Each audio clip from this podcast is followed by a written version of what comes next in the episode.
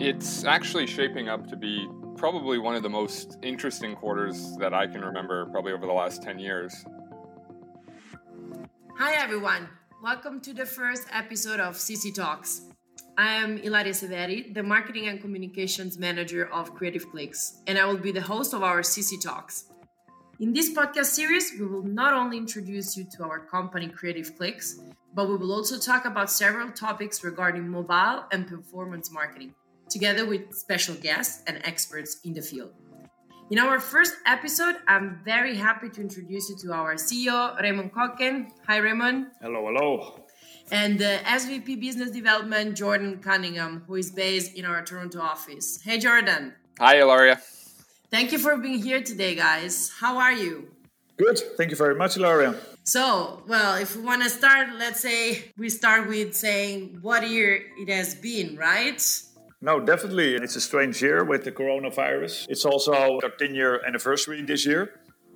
And uh, in a fast changing adtech market, I think it is a huge achievement that we are there already uh, for 10 years, or a real household brand in the performance marketing industry. Uh, so that's quite an achievement, definitely. Yeah, well, congratulations about that. Indeed, that's a really important milestone. And well, I, I know that the company has celebrated it in, in his own way since, you know, the unusual circumstances didn't allow the usual celebrations. But still, I think that we at the company had a chance to really feel the milestone that we all achieved together, right? Yeah, definitely. Of course, we had something else planned. The plan was to go out with the whole team uh, to some sunny places and to celebrate and, and have a good couple of days uh, with partying, uh, good conversation about the industry, etc., etc and, and, and seeing every member involved again. But yeah, of course, we couldn't uh, do that. So um, we have small, uh, small other uh, celebrations uh, rather than uh, the big outing uh, we have planned. Correct. Yeah, yeah. So. Well, at least we were able to send our creative clicks, clickers around the world the staycation set. That was a good with, one. Um, you know, some tools and things that they could use during their staycation because maybe this summer nobody really had a, a chance to go on holiday, but at least we tried to together remember this moment and celebrate it in our own unusual creative clicks way. Definitely. Well, that's great. But if we talk also about a bit more creative clicks, so besides the celebrations, another thing I think it's worth mentioning is that, well, in these past months, companies have been having quite a hectic moment, so to say, all over the world. And this is actually the least we can say.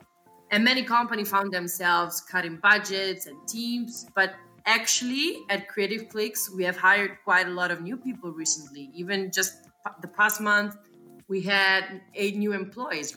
Yeah, that's correct. Correct. Uh, of course, when, when we heard about the coronavirus in the first place and, and starting to have a uh, lockdown in March, everybody was not only afraid of the business or the, the economics in that sense, but also uh, on a personal level. When you see uh, all the news in the media and full hospitals and, and people are going to die on the on the intensive cares, yeah, I, I I was also a little bit afraid of health and, and what could happen to my relatives, etc., etc. And in addition to that, what will be the impact on the business at that time? Of course, we are in the performance uh, marketing, so that means that because we have always a sale or a lead element in towards our marketing, brands naturally switch budgets from branding to performance when there is an economical downturn. So uh, we had a couple of big brands who actually, and advertisers who actually had to cut budgets because they were uh, in the travel industry. Now, I, I, could, I don't have to explain you what happened to that industry at the moment. But we also had some global e-commerce players yeah, with at that moment uh, were increasing their budgets. So yeah, we saw some good months, and now we try uh, to invest in some new opportunities we see. We had planned for a real um, big growth scenario, but of course, when also clients are cutting budgets, we still see some modest growth. But uh, I think modest growth in terms like uh, in, in, in the economic crisis where we are now is still a huge achievement.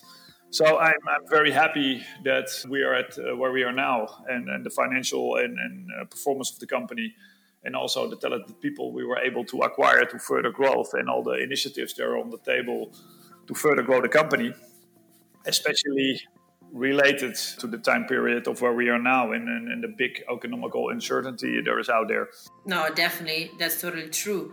And so, yeah, indeed, these past quarters were a challenge for everybody. We all tried to find solutions to the new problems. And well, it's it's good that we were able to face certain problems and actually find opportunities in the challenges. But then what I would like to ask Jordan is what do you think about this upcoming Q4? What do you think is going to happen? It's actually shaping up to be probably one of the most interesting quarters that I can remember, probably over the last 10 years. Um, there are a lot of really uh, impactful things that are happening at the moment. I think if we look at the impact of, of coronavirus on kind of our ecosystem, we're going to be seeing probably a lot more e commerce spending mm-hmm. and a lot more probably streaming driven activity than we have in previous quarters. I think with iOS 14 coming in the next month or two, that's going to be a big shape shake up for our industry. Mm-hmm. And I think to kind of add to all of this, we also have a presidential election that's going to be occurring in the US which typically can have an impact on bid rates and, and different platforms. So it, it should shape up to be a really, really interesting quarter for the performance and mobile marketing industry. No, definitely. The election part is something that always impacts the economy and then the activities and the market that we are in at the moment. What do you think, Raymond? Do you agree with Jordan? I agree totally with Jordan, um, uh, especially in Q3, uh, sorry, Q4. Normally, the bid prices on traffic is, is going up significantly. So that means that either the good converting ones, like the e-commerce, uh, uh, increase their budget, while other have to cut budget because they, you know, because the lifetime value doesn't correlate anymore with the cost of acquisition. Elections, uh, there comes a different factor in as well, so uh, that has also uh, normally uh, an impact on, on, on pricing. And with the new Apple regulations on the tracking platform, which is completely uncertain for a lot of people uh, how that will impact the industry uh, uh, on the short term. You know, there are a lot of things which are um, looking for us uh, very bright in terms of the, the partners we have, uh, especially on the e-commerce side. They will increase budgets but there are also a lot of uncertainties about okay, can we make a good ROI on it? Because uh, if the prices on, on traffic are going to be uh, increasingly, because especially in the US market uh, with the elections, uh, it can have impact. And I don't know what the impact will be in Q4 of the new uh, uh, Apple tracking system and, and, what our advertisers will do related to that. But it's challenging and we will have to see it. Yeah, because maybe, I don't know if all our listeners uh, know about it, but indeed, recently Apple made a decision of crippling the IDFA, which indeed will impact mobile mar- marketing quite a lot. But like you guys said, we still don't know. It's still too early to say what is going to happen, right? Yes, I think we've seen a ton of press uh, and speculation about how that's going to impact the mobile marketing ecosystem. I think as a company, we've tried to have a little bit of an outlook and some suggested solutions on how we're going to approach user acquisition uh, in a post IDFA world. I think if we look at some of the things that we've tried to do as a company, it's been a lot of testing around different traffic types, different buying models, different attribution methods. And we're trying to figure out what the best fit is going to be for the kind of the future of, of mobile media buying. I think for us, we've looked at forms of non IDFA traffic, things like limited ad tracking, that includes mobile web inventory and different inventory channels. And that's been um, promising. I think we've seen that there's very promising performance there. And there's a very big pool of kind of cost effective, uh, non personalized traffic. But I think a lot of it, like Raymond said, is going to be how brands interpret what's going on and how they look at uh, mobile marketing with a new scope. And I think that's the part that's that's kind of uncertain. Yeah, especially the current attribution platforms give the advertisers a lot of information about an event, app tracking, and, and whatever happens if, uh, let's say, a consumer is a little bit more engaged with the app, you know, then uh, especially the attribution platform give a lot of insights about it so that they can down drill the lifetime value per user very well. Uh, and, and, very detailed. With the new tracking system, it, it's let's say less sophisticated, that means less information is being uh, uh, posted back. Of course, we have a lot of data already. We know a lot of traffic sources which convert in specific verticals. So the data we have now uh, would be sufficient in order to uh, target those app users on the short term, especially when the advertiser still can get information about the lifetime value of a specific publisher. Having said that, you know, the older the information gets, the less it is, it is uh, on par. So that means that we don't know how the advertiser will react on that. It's just something we have to see. I think we have enough data and a lot of knowledge uh, and, and, vertical uh, knowledge about what kind of advertiser will convert or what kind of advertiser will convert on what traffic sources, what will be eventual the quality of it. Uh, when consumer uh, habits are changing, also the data will be outdated, and then yeah, we have to completely uh, be reliant on the Apple tracking platform, which is at the moment less uh, detailed and doesn't give uh, a lot of insights compared to the to the other attribution platform uh, right now. Okay, so you would say that our solution is using the amount of data and knowledge that you have so far and combining with testing and seeing how these two things together can help you find solutions to the new situation if we don't want to say to the new problem. Correct and that's of course the solution on the short term uh, the solution of the long term. Will we have to see how sophisticated apple will make the platform and if they can make it sophisticated enough to get more detailed data about the user also, the, the fraud detection uh, is less sophisticated or maybe not even uh, there compared to the big attribution platforms. So we are driving a little bit in the blind at the moment, and we have to see how eventually the lifetime value of the users uh, and the data the advertisers get, if that's sufficient for them to keep on spending. Uh, we have seen that a lot of the budget will be switched to uh, to Android but nevertheless, we also know that the lifetime value of Apple users are normally uh, higher. So, uh, you know, just to say, okay, let's not include Apple users anymore in the in the user acquisition sounds to me a little bit uh, impossible. But I can also imagine that the advertiser want to make sure they get a ROI on their user acquisition, and if they don't get enough information out of their tracking tool of Apple, uh, it's a little bit uncertain for them as well. Yeah, no, definitely that makes sense.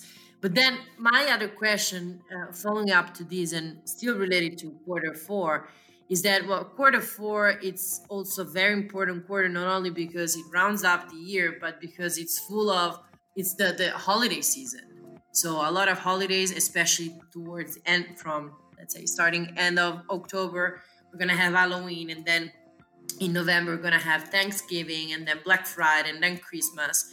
What do you see will happen in these upcoming months, also related more specifically to the holiday season? How the current situation will impact the holiday season, according to, to you, Jordan? I think historically we've seen e commerce brands have spent significantly to acquire new users during this period.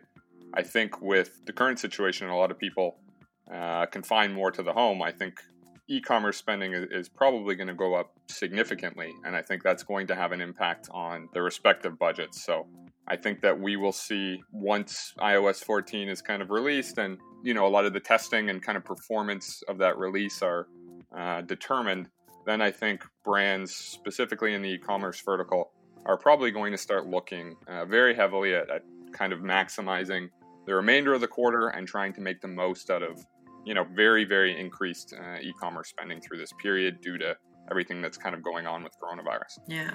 What do you think, Raymond? Yeah, I think uh, social. We see TikTok, for example, really uh, taking off uh, with user acquisition, uh, which is also a very important client of us. So the social part of it is also, but we have also other social clients who actually cut budgets in Q4 and they keep on spending in Q1. So it's a little bit dependent on the vertical, it's a little bit depending on the company itself, the strategy, how aggressive they want to be in the market, how they are going to take advantage of the holiday period. Fair enough, guys. Well, is there anything else you would like to, to add about what you think is going to happen? in this upcoming quarter or beginning of next year? What are you expecting? What are you hoping for? Now, having said that, uh, let's say we had a real strong Q1 this year compared to uh, our Q1 last year. So uh, also we see that in, in particular parts of, of, of verticals and brands, we increase the spending in Q1, which is normally a really slow quarter for us. But because of the of the coronavirus, we took a lot of advantage on that one, and also in Q2. So normally the focus is more Q3, Q4 focused or related uh, to get the big budgets in. And now I hope if we can have a solid Q4, then I think we uh, we have done a, a, very good job in this year. And the only thing I can hope is that Q1 will be uh, at the same uh, level as our previous Q1. That will be very good for the for the business indeed. Would you like to add something, Jordan, to that? Sure. I think one there, there are a lot of obvious kind of changes and, and challenges that are coming ahead uh, probably in the next quarter or two quarters. Um, I think we really want to reiterate that Creative Clicks is committed to open-minded test, open-minded testing, um, new traffic types, different buying models, different attribution methods. I think testing is mm-hmm. going to be the most important aspect of all these changes. Uh, I think that's going to give us concrete understanding of you know how the market's changing and what we can do uh, to kind of move forward. I think uh, this level of flexibility and I think, you know, consistently sharing feedback with our customers, it's going to allow us to continue supporting our clients um, with fully transparent and efficient performance, performance media buys. And I think that's kind of the goal that we're, we're always striving for. Yeah, definitely. If, if you look at the business, of course, you know, a lot of our advertisers are really familiar with Facebook and, and Google, which also are in the, in the app markets, the dominant players in this field. Uh, but in-app traffic is more, let's say, the black box, where also a lot of users are spending uh, a lot of time uh, in playing a game or being in an e-commerce app or whatsoever. So a lot of the time is being played and spent on these particular uh, apps, and, and there's what we are so good at. And to drive really transparent user acquisition strategies uh, in in-app traffic is challenging because it's more a black box. There are so many platforms, uh, so many SDKs. Where do you get the best users? How to target them? Uh, it's more more difficult uh, and less transparent uh, as the other platforms. But uh, as Jordan says, uh, that's where we come in. You know, we have so much experience in this particular field, and we try to guidance uh, our advertisers to make sure that they also uh, spend uh, their budget on in-app traffic, uh, because we believe that there is also a lot of users which can be acquired, but you need to know what you're doing. And I think we bring a lot of knowledge in order to give that transparent user growth strategies for our for our advertisers. Makes sense. Well, great. Well, guys, I think that's all for today. Uh, thank you very much for being on this first podcast episode of CC Talks. Thank you for everybody who's following us and listening to our podcast. Well, if you have questions and I'm talking to all our listeners and you would like to know more about our business, please feel free to email sales at creativeclicks.com. And till next time, then. Thank you. Thank you, Ilaria. Thank you very much.